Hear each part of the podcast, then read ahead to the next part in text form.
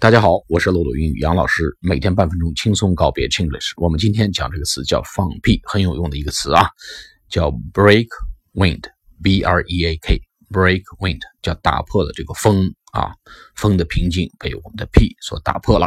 break wind，b r e a k w i n d。前两天澳洲航空公司啊，一个乘客不断的放屁，那么引起了群殴，大家受不了了。你可以这样说：He really enjoys breaking。Wind，他这个人很享受放屁，或者 He likes breaking wind a lot，他特别喜欢放屁。